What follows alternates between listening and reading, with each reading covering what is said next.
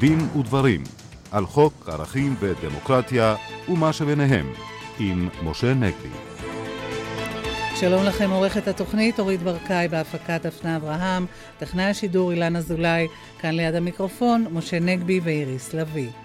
הצלילים הצורמים בסרטוני הבחירות מעלים את השאלה מתי תעמולת בחירות חוצה את הקו האדום והיא בגדר הסתה מסוכנת. נלבן זאת בעזרת אורחנו עורך דין איתן פלג, מומחה למשפט פלילי ולשעבר איש שירות הביטחון הכללי. היום הוא יום זכויות האישה הבינלאומי, ואנחנו מארחים באולפנינו את נציבת שוויון ההזדמנויות בעבודה, עורכת הדין ציונה קניג יאיר, נשוחח איתה על קיפוח נשים בכלל ובשוק העבודה בפרט, וגם על תביעות תקדימיות שיזמה בתחום הזה. נשמע גם את תובנותיה על הקשר בין מעמד האישה לבין מעורבות נשים כבוחרות וכנבחרות בבחירות לכנסת בשבוע הבא. באולפנינו השופטת בדימוס שרון קיסר, כיום שותפה במשרד נקדימון קיסר, בעבר משפטנית ברשות להגבלים עסקיים, והיא תחלוק עמנו את הפרספקטיבה הרב-גונית שלה כתובעת, שופטת וסנגורית על מעורבות נשים באכיפת הדין הפלילי. גם תסביר לנו מדוע נכשל המיזם להניע עברייני קרטלים להתוודות על עבירותיהם תמורת חסינות מהעמדה לדין. כל אלה איתנו, אבל נפתח כאמור במבט משפטי על ההתלהמות וההקצנה במערכת הבחירות. משה. כן, נדמה לי שכאן הגילוי הנאות הוא כמובן מיותר, כי כמו שאנחנו יודעים, הסרטון המסית, כמעט אמרתי האחרון, אבל איך תדע אם הוא האחרון, אה, שעלה לרשת אה, בין יעד, היעדים של הסרטון הזה, אה, היו כידוע גם עובדים עמיתים שלנו כאן ברשות השידור.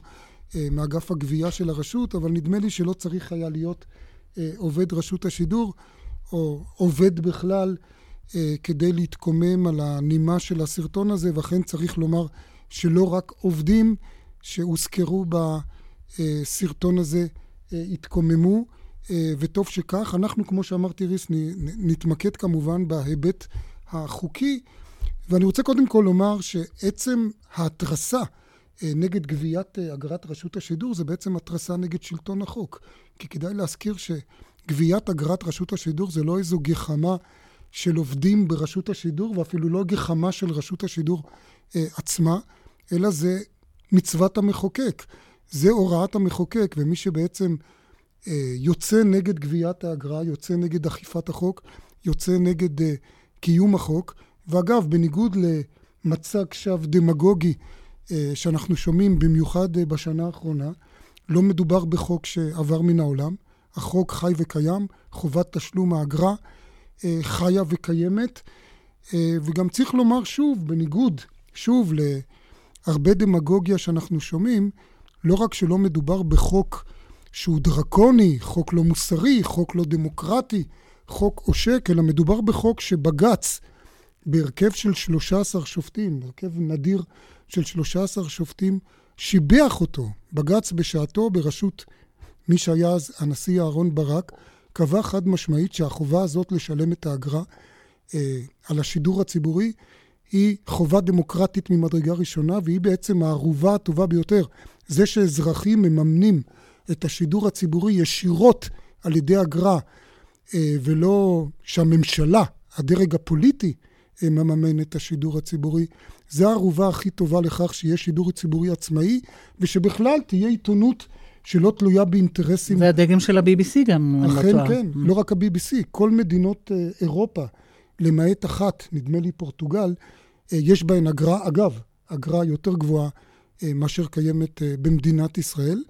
ובג"ץ אמר שוב, בהרכב מאוד נדיר של 13 שופטים, אה, פה אחד אמר גם, זו הערובה היחידה שגם תהיה תקשורת אה, שלא תהיה כפופה לא רק לצנזורה פוליטית, אלא לא תהיה כפופה לצנזורה כלכלית מסחרית של הבעלים, בין אם הבעלים הוא נוני מוזס ובין אם הבעלים הוא שלדון אדלסון, ונדמה לי שדווקא עכשיו אנחנו רואים כמה הדבר הזה הוא חשוב. אבל כמובן, לא הייתי רוצה אה, להתמקד דווקא בנושא של רשות השידור, למרות שבאופן טבעי הוא כמובן קרוב לליבנו, ובאמת לדבר על ההיבט החוקי של, או הלא חוקי ליתר דיוק, של התפיסה הזאת שאומרת בתעמולת בחירות הכל מותר, הכל הפקר. אז קודם כל צריך לומר שיש פה לפחות שלושה סעיפים אה, אה, רלוונטיים, שתשדירים מן הסוג הזה, או סרטונים מן הסוג הזה, לכאורה מפירים אותם. אחד, יש עבירה שנקראת העלבת עובד ציבור. עכשיו, אנחנו גם בתוכנית הזאת הבענו חוסר סימפתיה לסעיף הזה, וברור שזה סעיף שצריך להפעיל אותו בצורה מאוד מצומצמת, כי חלק מן הדמוקרטיה, הייתי אומר נשמת אפה של דמוקרטיה, זה ביקורת על השלטון, ואתה לא יכול לבקר את השלטון בלי שאנשי שלטון, שהם עובדי ציבור בדרך כלל, ייעלבו. אבל בית המשפט העליון, עוד פעם, רק לאחרונה, בהרכב של תשעה שופטים, אה, בשנת 2011, פסק דין מאוד תקדימי שנקרא אונגרפלד, אמר, נכון, צריך להשתמש בצמצום, אבל כאשר העלבון הוא עלבון עמוק כלפי עובד ציבור, עד כדי כך שהוא עלול בוודאות קרובה לשתק את הפעולה של אותו עובד, למנוע ממנו לתפקד, זה מקרה שלא רק מותר, אלא צריך להפעיל את הסעיף הזה של עובד ציבור. עכשיו, ישאל את עצמו כל אחד, שוב, האם לא יכול להיות אפקט משתק ברמת הסתברות מאוד גבוהה על אה, עובד גבייה ברשות השידור מחר, ואם מישהו יתקוף אותו כשהוא יבוא, נאמר, להחרים טלוויזיה ממישהו שלא שילם אגרה, אה, כפי שהחוק מחייב אותו, אם לא עלולה להיות אלימות, ואם דמה, דמה של אותה אלימות לא יהיה בראשם של האנשים שהפיקו את אותו סרטון.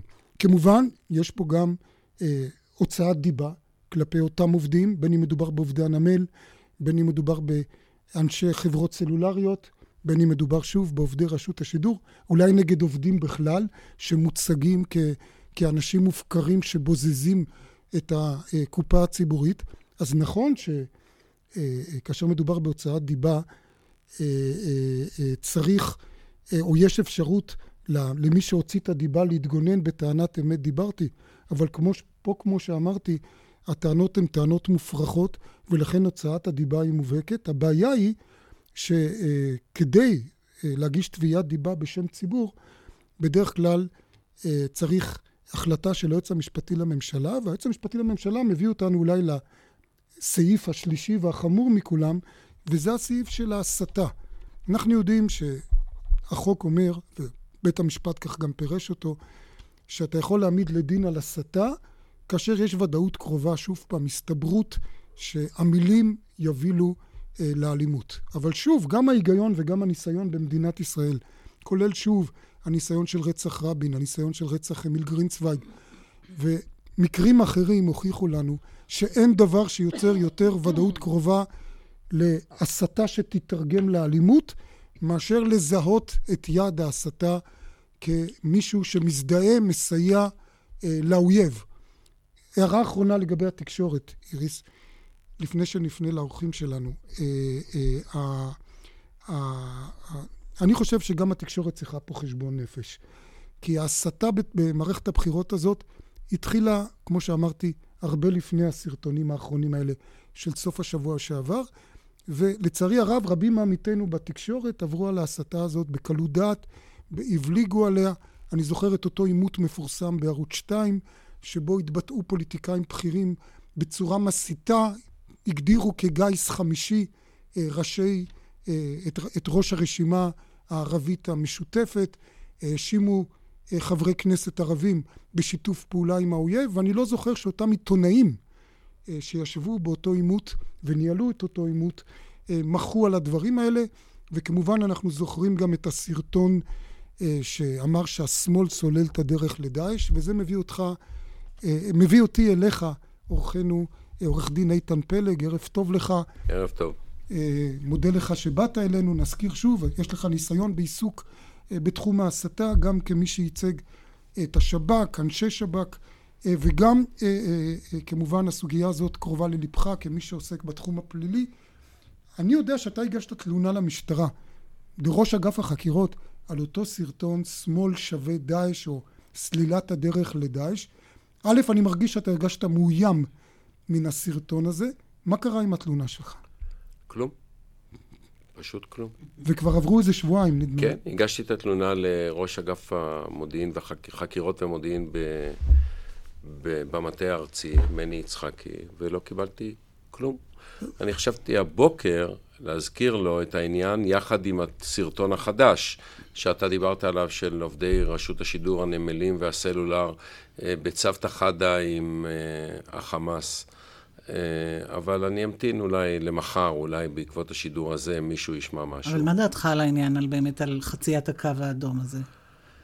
העניין הוא שאנחנו מתקשים לשים את האצבע על מה באמת מבחינה משפטית לא בסדר. אה, בהקשר זה אני רוצה לעשות סטייה קטנה ולומר, לדבר על העניין של רשות השידור, מה הערך המוגן? הערך המוגן בעבירות של הסתה לאלימות הוא כמובן שלום הציבור, שלום, חירות, ביטחון אישי. ביטחון אישי, אבל גם הדמוקרטיה. לעומת זאת, הערך המוגן בגביית האגרה הוא הכסף של המדינה. וראה איזה פלא, בכל הקשור לגביית מיסים, החוק הרבה הרבה יותר... אה, דרקוני. לא, דרקוני כלפי האזרח, כן. מאשר באלימות ובהסתה לגזענות. והחוק אומר כך, וזה דבר מאוד מעניין, ואולי אפשר להעמיד, או לחקור לפחות, ולהעמיד לדין על העניין שאתה דיברת עליו של הגבייה. אומר כך החוק: המסית אדם או קבוצת בני אדם שלא לשלם או לעכב תשלום חובה שהודיעה עליו הממשלה ברשומות, ופה זה העניין החשוב, בין שההסתה היא מפורשת ובין שהיא משתמעת, בין במילים שבעל פה ובין בכתב, בין בסימנים ובמוצגים חזותיים ובין בדרכים אחרות, דינו מאסר שישה חודשים. לעומת זאת, בעבירות של ההסתה לאלימות נדרשת ודאות קרובה ולא כל הבישרין והעקיפין. כלומר, הערכים המוגנים שהחוק מגן עליהם הם לפי דעתי קצת משובשים. זאת אומרת, גביית מס או מרי אזרחי נגד גביית מס הוא יותר אה, חמור מאשר אה, פגיעה ב, בשלום הציבור. אבל אנחנו רואים שגם את זה, לא, לא אוכפים כנראה לא את זה ולא את זה. דוגמה נוספת שאני אתן כן. לכם היא הדוגמה הבאה. היה כנס של הרשימה המשותפת בחיפה. ושם הותקפה הדוברת של הרשימה המשותפת וקיבלה מכות. לאחר שקיבלה מכות ממשיות, לאחר ש... והוגש נגד התוקף כתב אישום, לאחר שברוך מרזל, שהוא עמד להיות חבר כנסת ואולי גם יהיה חבר כנסת, אה, אמר כל מיני דברים שהניעו, הניעו כנראה את, את, את הבן אדם הזה.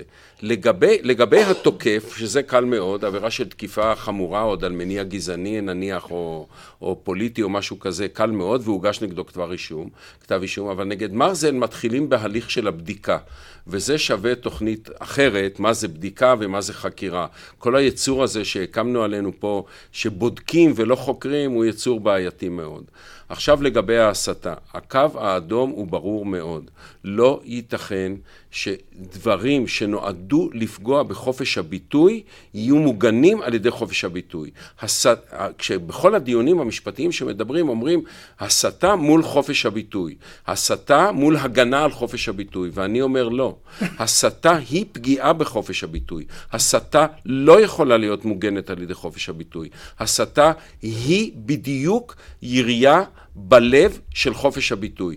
ואם אומרים על אה, אה, שמאל שהוא מביא לכאן את דאעש, ואם בן אדם מרגיש שמאל, כמו שנניח אני מרגיש, אז אני מרגיש שאומרים לי שאני מזמין את דאעש לירושלים. זה דבר שהוא בלתי אפשרי. לא רק זה, אתה תפחד להגיד אולי שאתה, שאתה שמאל, ברור, וזה בוודאי ברור, פגיעה בחופש הביטוי. ברור, ברור. אני, אני רוצה לחדד נקודה מאוד חשובה שאמרת, עורך דין פלג, כי באמת, כבר צריך להיות uh, הגונים ולומר שלמרבה הצער, במקרה הזה אנחנו פה לא ממש uh, מרבים uh, לפרגן ליועץ המשפטי הנוכחי, וגם במקרה הזה לא פרגנו לו ההפך, אבל צריך לומר שבמקרה הזה הוא לא יוצא דופן לצערנו. כבר שנות דור הייתי אומר, לפני רצח רבין, ואולי מה שיותר מטמיע ומקומם גם אחרי רצח רבין, יועצים משפטיים לדורותיהם כמעט לא אכפו את סעיפי ההסתה, וזה בנימוק באמת שאתה בצדק תקפת אותו של חופש ביטוי. אה, אה, ונכון אמרת שבעצם לבוא ולהתיר הסתה זה להשתיק אנשים שיפחדו לדבר כי ההסתה אה, תפגע בהם. אני, אני חושב שעכשיו יכול להיות איזשהו שינוי. כי אני שמעתי בכנס של העמותה למשפט ציבורי את שי ניצן, פרקליט המדינה, וגם שם הוא אמר בדיוק את מה שאני אומר כאן היום, לפי מיטב זיכרוני והבנתי.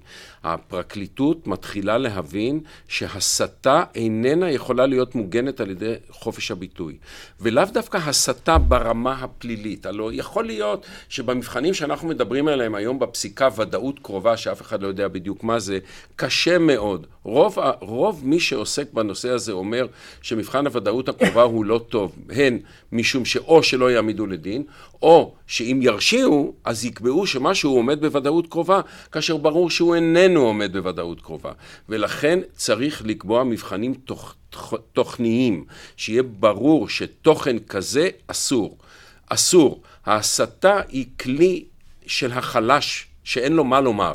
במקום לומר דברים ענייניים, הוא מסית. אבל כאשר ההסתה באה מלמעלה, כאשר ההסתה באה מכיוונים של השלטון, של מי שמחזיק בכוח, היא חמורה שבעתיים, ואת זה צריך לאסור. צריך להזכיר שבהיסטוריה של...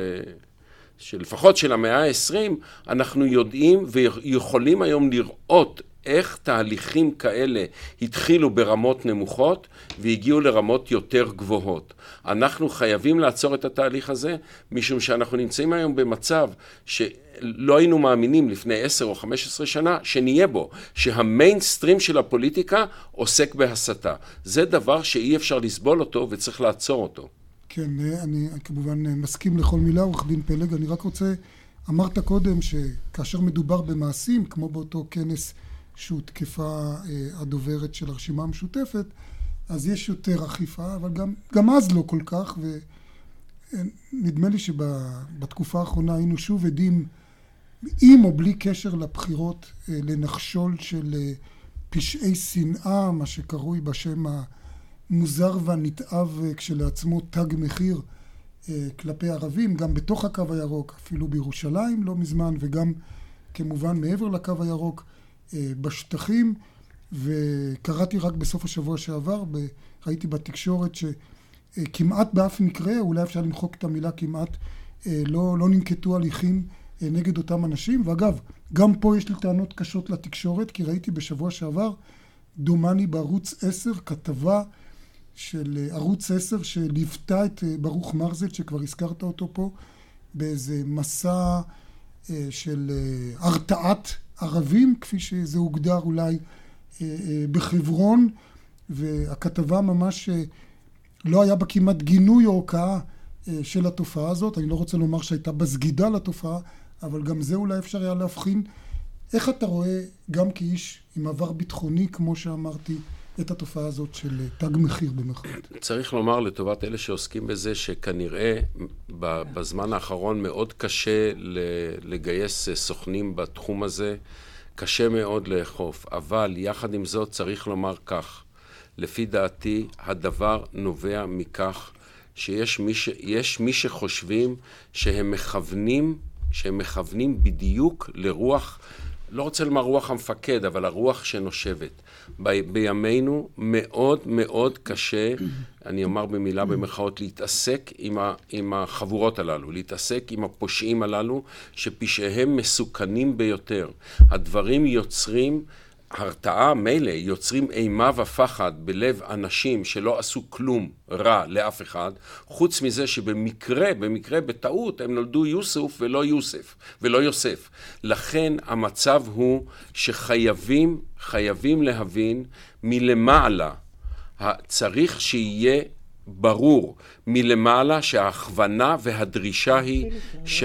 את הדברים האלה צריך למנוע, את הדברים האלה צריך לאסור, ובדברים האלה צריך להילחם.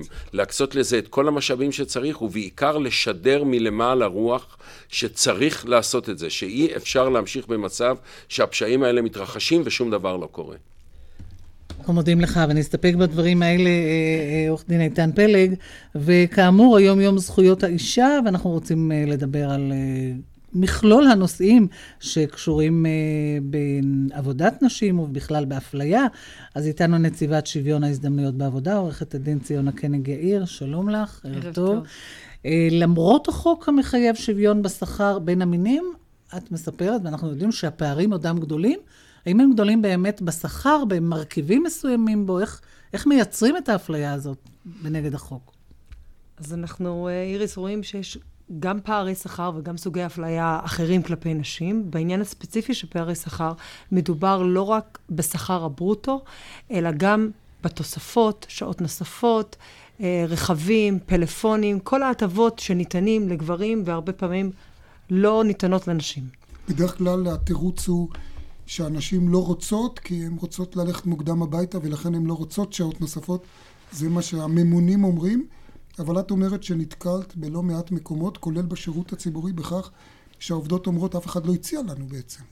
אז במיוחד בשירות הציבורי, משה, אנחנו רואים שיש לא מעט נשים שבכלל האופציה הזאת לא פתוחה לפניהן. שלא מציעים להן שעות נוספות, שלא מציעים את הקידום, שהדעות הקדומות הן אלה שמובילות את המעסיקים למסקנה שהאישה...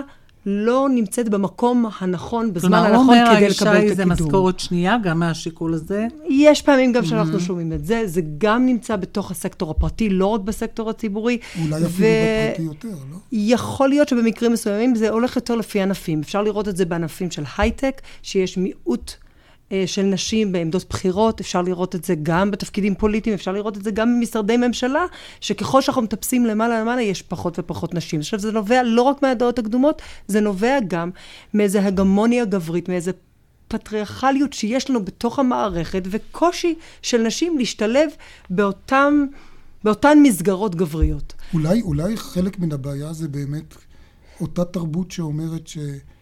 אה, אותה תרבות פטריארכלית שאומרת ששוב, שמקומה של האישה בבית, או שעליה האחריות לטפל בבית, ואולי אפילו, הייתי אומר, כמעט בתום לב, הממונים מפנימים את הדבר הזה, והשאלה היא אם כחלק מן העבודה שלך, ואני גם יודע שיש לך מחויבות מאוד גדולה לנושא, כי היית קודם מנכ"לית שדולת הנשים לפני התפקיד הנוכחי, אולי אתם צריכים גם לעסוק בחינוך בנושא הזה של אה, הורות שוויונית אה, וכולי. אתם, אתם גם עוסקים בכך, או רק באכיפת החוק פרופר?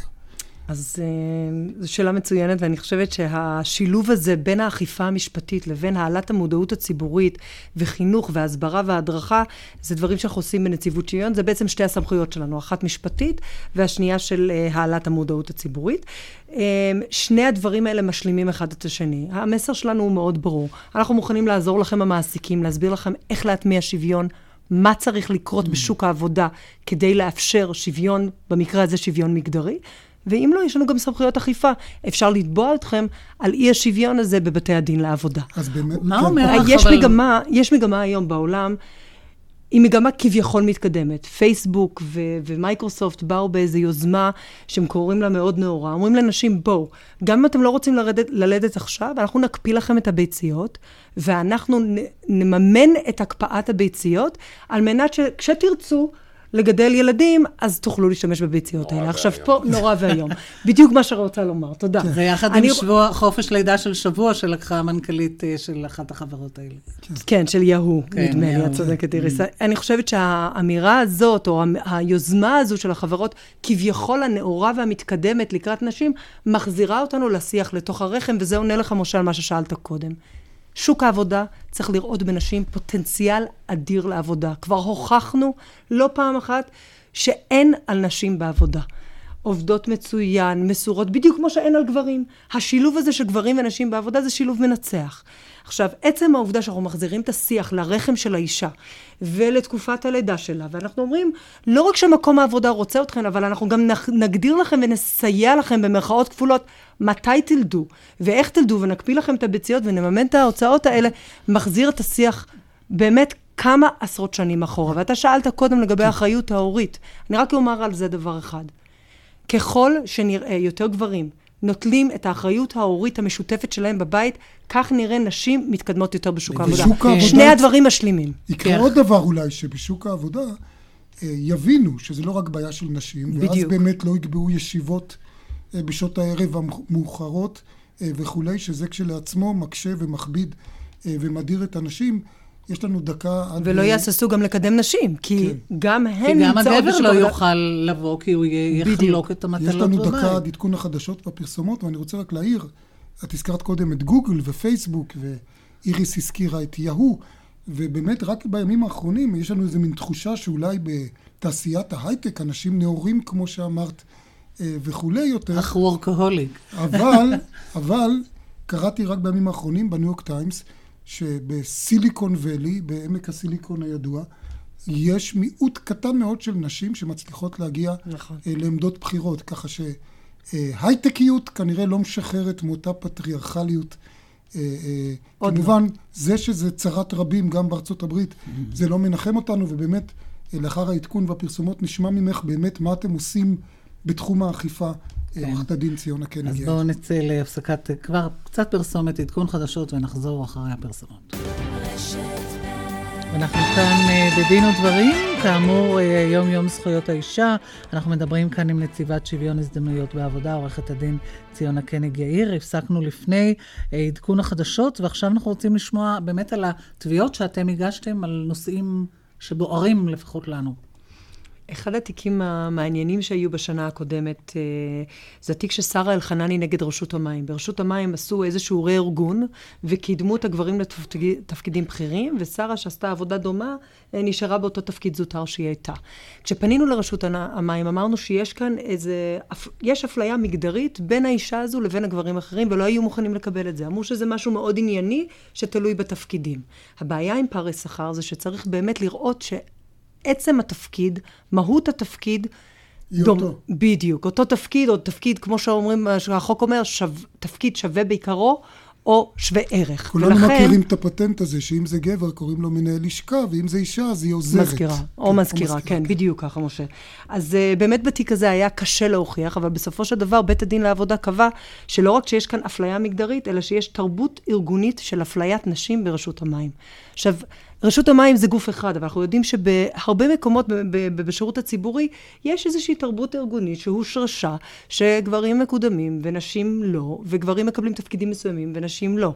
ולמרות שזה קשה לאוזן, קשה לנו לשמוע את זה, זה אכן קורה ככה, וקביעה כזו של בית הדין אה, אה, מהווה תקדים, ואני מאוד מקווה שגם אה, בבחינת ראו הוזהרתם, אה, לא לחזור על התנהלות כזו. יש, יש אה, מקרה נוסף שלדעתי הוא הישג ראוי לציון שלכם.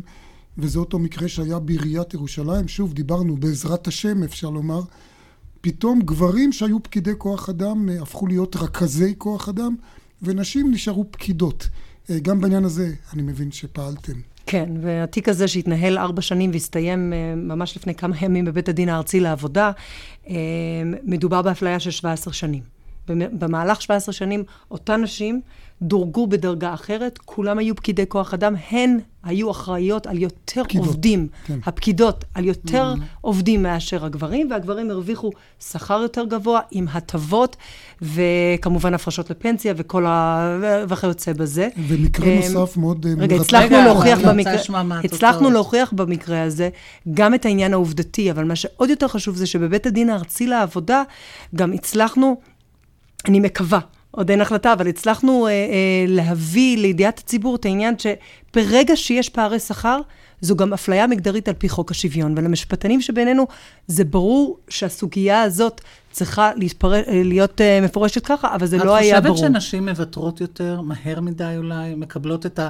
את הדין הזה שמוטמע בכוחנות אולי נגד אני נשים? אני מאוד זהירה בעניין הזה, איריס, מאוד זהירה. לא, ו... אני מתכוונת אולי מאוד... נשים צריכות להילחם יותר, ללכת מהר יותר אני מאוד מהססת להגיד את זה, כי, כי זה לא עניין שנשים, זה לא רק העניין שנשים צריכות להילחם, מדובר בהבניה חברתית מסוימת, והרבה פעמים מדובר בעיבוד משרה. הנשים האלה נמצאות בעיריית okay, אוקיי, ירושלים כי נציבות שוויון, אגב. ושדולת הנשים, אגב, חשוב להגיד, להגיד, ייצגו אותם באופן אישי, שם מלוות אותם. אבל אגב, בהיעדר ייצוג לא כזה, קשה מאוד לאישה להישאר במקום העבודה, אז הדברים ולהמשיך להיאבק. כן. בואי כדאי גם להזכיר שהבעיה היא לא רק של הנשים, הבעיה היא גם של בני הזוג של הנשים, שגם הם יסבלו מזה אם אותם נשים יקופחו.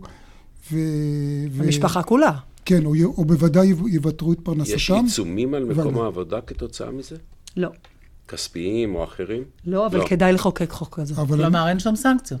אה, אה, עוד מקרה מרתק ביותר זה המקרה אה, של אותה מורה בחינוך הדתי, שבגלל שהיא נכנסה להיריון בלי להיות נשואה, רצו לפטר אותה, כן. ואתם שכנעתם, הצלחתם לשכנע שוב את בית הדין שזה בעצם פגיעה בה מטעמים של מגדר, בגלל היותה אישה. כן, בגלל היותה אישה ובגלל מעמדה האישי. כמובן מדובר... והיא עובדת? היא לא הוחזרה לעבודה, אבל היא קיבלה, קיבלה פיצוי נאות. לא מדובר במורה שהייתה מחנכת, לא שזה בהכרח משנה, אבל מדובר במורה אה, מקצועית.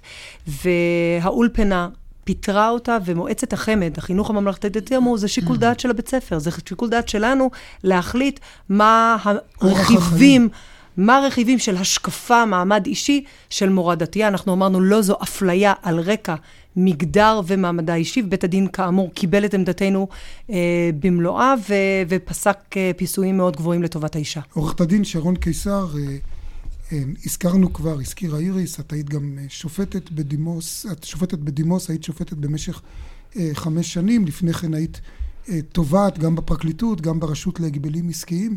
נדמה לי שיש תחושה שבמגזר המשפטי, לפחות הציבורי, אולי המצב של נשים, גם מבחינת עמדות בחירות, כולנו זוכרים פרקליטת מדינה, היום יש לנו נשיאת בית משפט עליון וכולי, גם בקרב השופטים, המעמד הוא הרבה יותר טוב מאשר במקומות אחרים. בכל זאת, לאור ניסיונך בכל התפקידים, הרגשת איזושהי התייחסות אחרת אה, בגלל היותך אה, אישה. אני באופן אישי לא הרגשתי התייחסות אחרת אה, בכל המערכות שהייתי. זאת אומרת, גם מבחינת היחס שקיבלתי, הרגשתי שההערכה שאני מקבלת היא בהתאם לכישורים וליכולות. היותי אישה לא, הייתה איזשהו שיקול בשיקול, בשיקולים שהתייחסו אליי. לכל מקום שהגעתי היו בהרבה מקרים באמת נשים שהיו ממונות אה, כאשר מוניתי כשופטת, הייתה נשיאת בית משפט עליון, נשיאת המחוז אה, הייתה אישה, גם הממונה הישירה אה, עליי שהייתה סגנית הנשיאה הייתה אישה. אבל גם כאשר בשלב מאוחר יותר הממונה עליי היה סגן נשיא, לא הרגשתי ביחס שונה. גם ברשות ההגבלים העסקיים, היועצת המשפטית הייתה אישה. אבל נדמה לי, נדמה כן. לי שבמגזר הפרטי המצב הוא יותר בעייתי. אה, אה, אישה, שוב, מכל אותן סיבות שאמרתי, ונזכיר ציונה אה, קניג יאיר, שאתם כמובן אמורים לאכוף את החוק גם במגזר הפרטי, לא רק במקומות הציבוריים. ברור.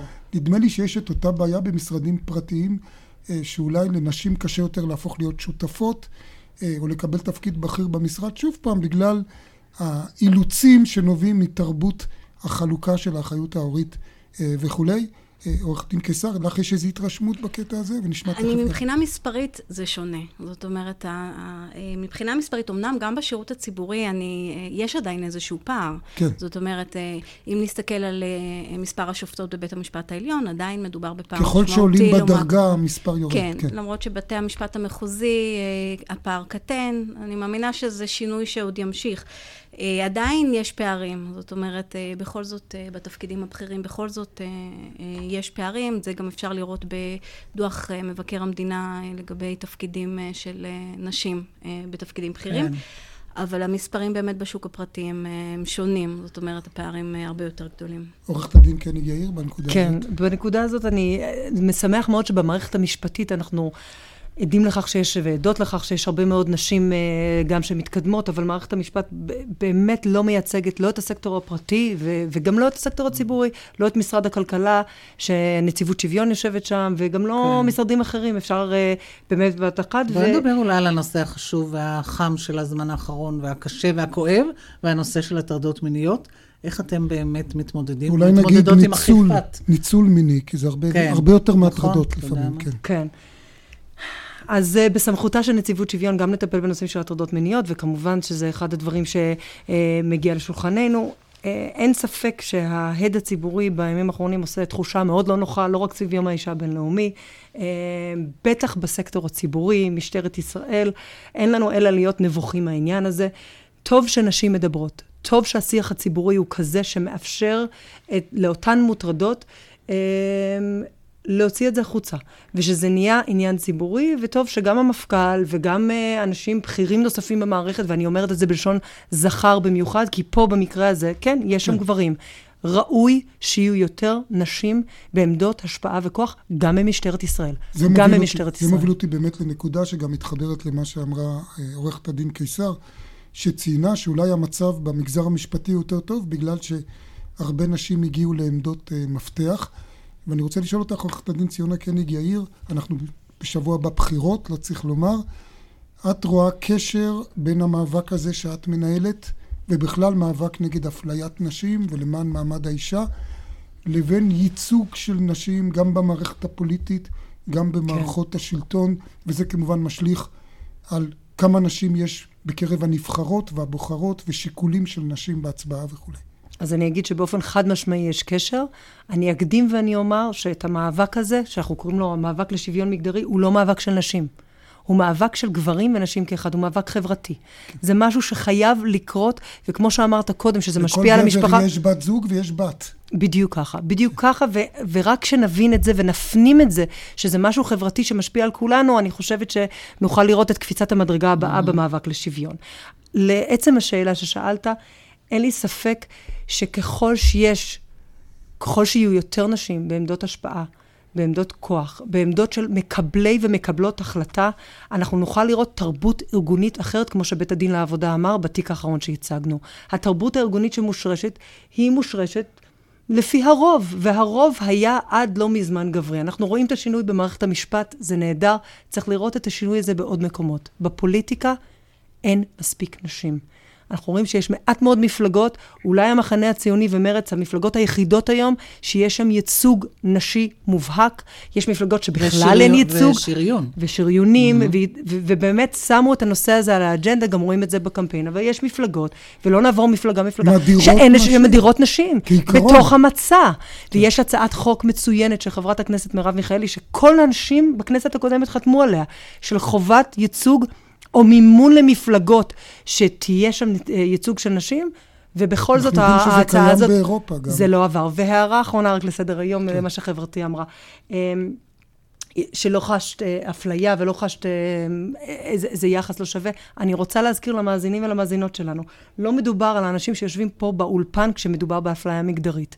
אפליה מגדרית יכולה להיות כלפי באמת כל סוגי האוכלוסייה, אבל בגדול, אלה שהקול שלהן נהדר, גם בתקשורת וגם בפוליטיקה, הן אלה שגם מופלות בעבודה. צריך לזכור את זה. עורכת הדין ציונה קניג יאיר, נציבת אה, שוויון הזדמנויות בעבודה, תודה רבה לך על הדברים האלה, וכאמור, יום האישה הבינלאומי, אבל נמשיך אולי אה, ונחזור אלייך, עורכת דין שרון קיסר, כאמור, אה, שותפה במשרד נקדימות קיסר, וכבר הזכרנו שהיית תובעת, שופטת, היום סנגורית.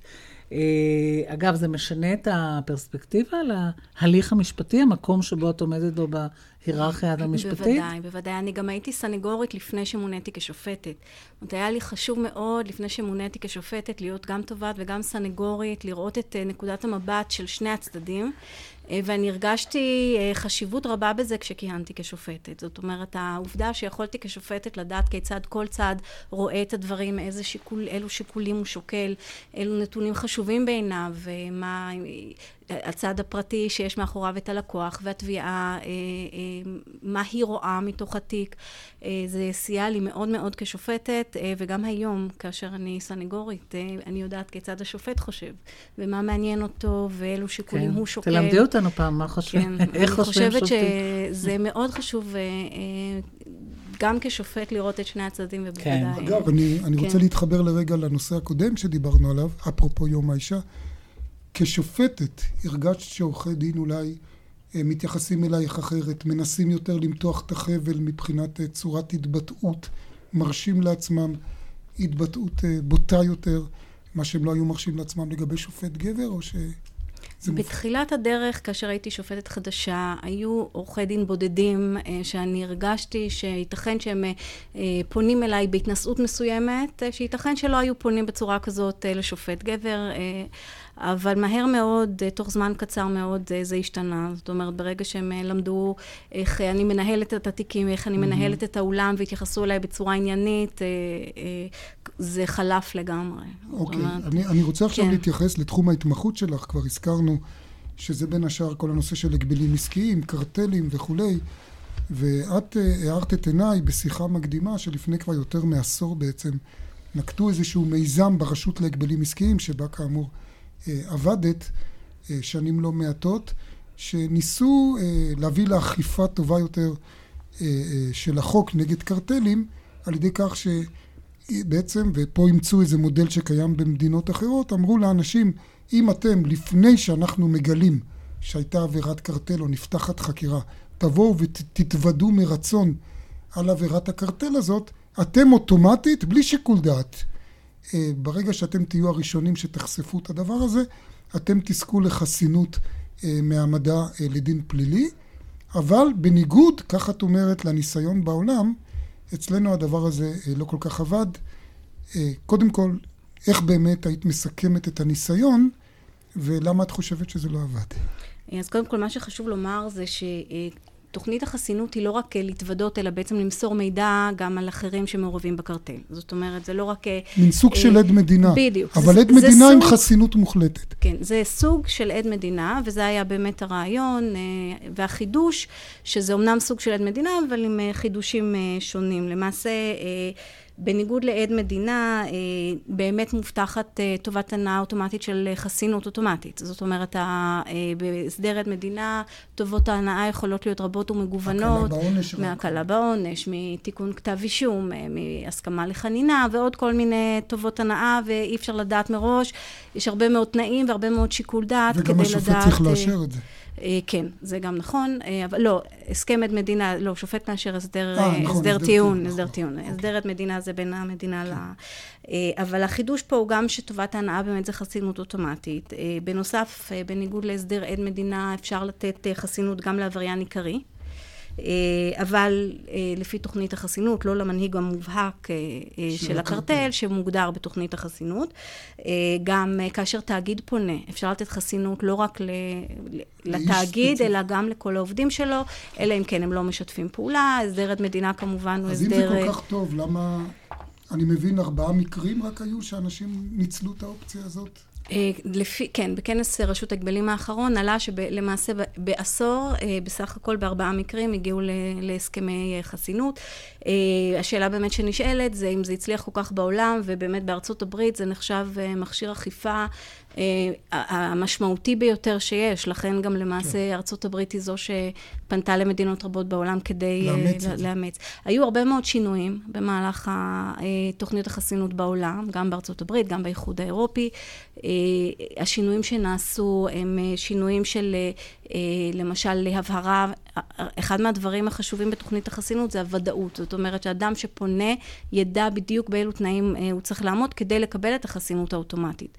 ברגע. שיש שיקול דעת, לא תהיה מוטיבציה לאדם כן. לפנות לקבל חסינות לפני לא שיש כבר חקירה.